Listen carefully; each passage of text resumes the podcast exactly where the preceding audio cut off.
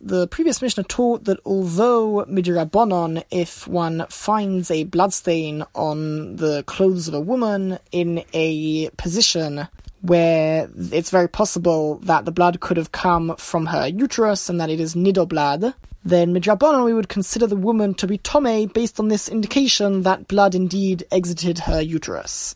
That having been said, since at the end of the day it's a doubt, and because of that, at least on a Torah level, we don't need to be stringent, and we would consider her to be pure out of doubt, like she has been until now. Nevertheless, there's a stringency midrabanon that we would consider her tome out of doubt, but the previous Mishnah taught that as soon as there is any other possible reason or cause for that bloodstain, to which we are able to attribute it, then we would indeed consider it to have come from there, and we would not consider her to be a nidar. One of the examples at the end of the previous Mishnah was if the woman had a wound, even if it had scabbed over, if it is possible for it to have become uncovered and for that to have caused the bloodstain, then we would assume that it came from there. This Mishnah illustrates that via a story.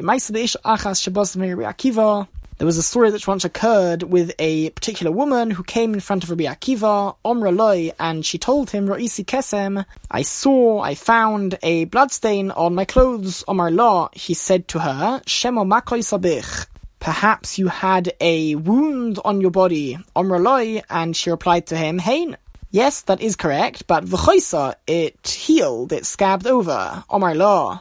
He said back to her, perhaps it could have been uncovered and blood could have come out again. Omraloi, she said to him, Hey, yes, that is possible. It was at that stage of scabbing that that could have occurred. And when she said this, Vitia Rabbi Akiva, Rabbi Akiva ruled that she is considered to be pure. And this fits with the law that was taught in the previous Mishnah.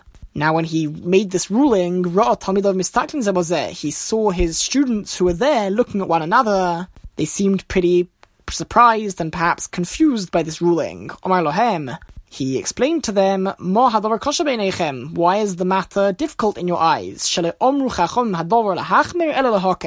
The basis for the ruling is that the Chachomim didn't say this matter that if we see a bloodstain we consider her to be Tome they didn't decree that in a stringent way, but rather in a lenient way. And as we explained in the previous Mishnah, that means that if there is any other cause or reason for that bloodstain to which we can attribute it, then we will. It's only in a case where there's no other thing that we can think about that she must have done that would have caused it.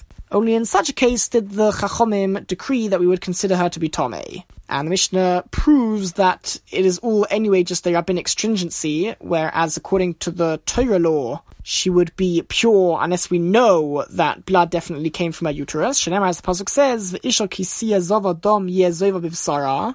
A woman from whom blood will flow from her flesh, and the implication is that specifically when dom when blood flows from her uterus, when we see the blood, kesem, but not just if we see a blood stain, that gives us indication that possibly blood came from her uterus. It's specifically if we know that the blood itself came from her uterus, but otherwise, if we don't know that, then she would be considered pure out of doubt.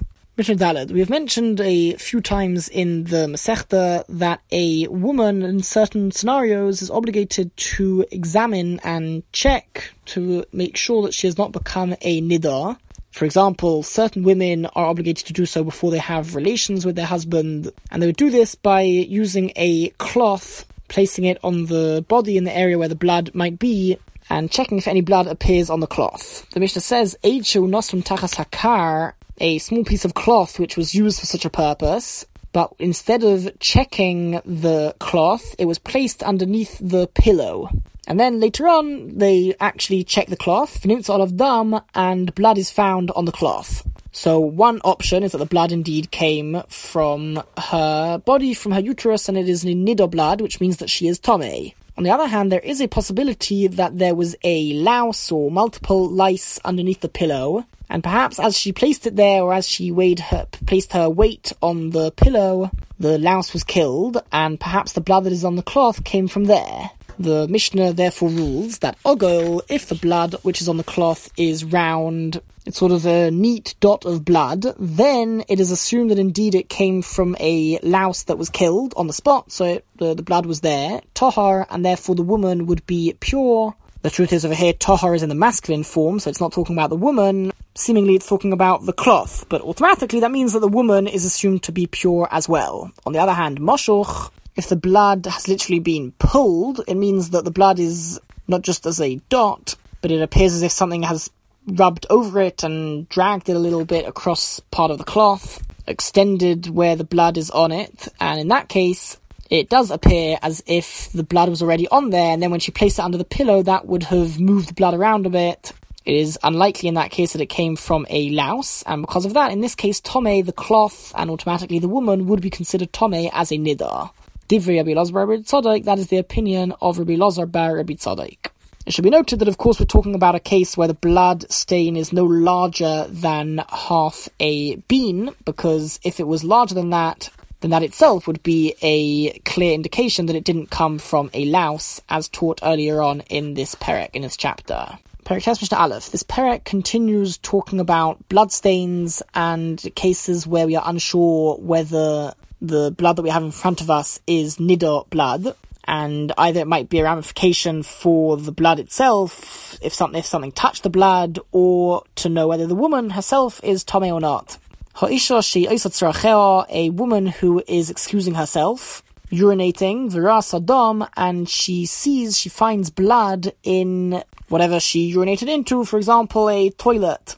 Now, it's extremely uncommon for a woman to have blood exiting her uterus at the same time as she is urinating. It's almost impossible. However, Rabbi Meir says, medes tamea, if she was standing up whilst she was urinating, then she would be considered tome. We are concerned that that blood came from her uterus and that she is a nidar. Because the fact that she is in that position implies that she was in a desperate rash and like we learnt earlier on in the Masechta, an example of a woman who was very frightened that this can sometimes affect the blood coming out of the uterus. So here as well, it's a similar kind of situation, and there is a small concern that the urine went sort of backwards into her womb, and then it came out of her body together with some blood. However, in a normal situation, Vimei Sheves, if she is sitting down whilst she is urinating, then Tahira, she would be considered pure, and the blood that is in there is assumed to have come from a wound, perhaps in the an internal wound, but it wouldn't have come from the womb since it's almost impossible, extremely unlikely for blood to exit her uterus, her womb, at the same time as she is excusing herself. Rabbi Yossi, Rabbi Yossi says, Benkach benkach In either case, even if she is standing up at the time, she would be considered pure. Rabbi Yossi is not concerned for such an unlikely occurrence.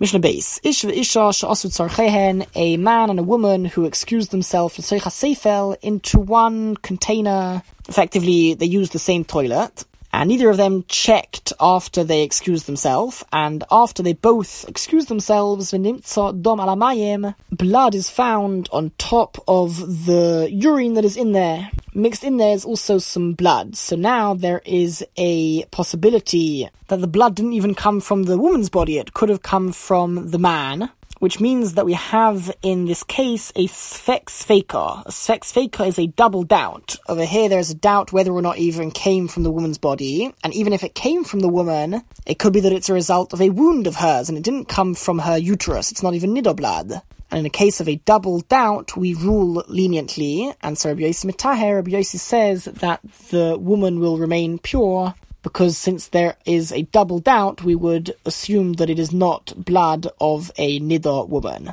That it didn't come from her uterus, and rather there's a different cause of the blood.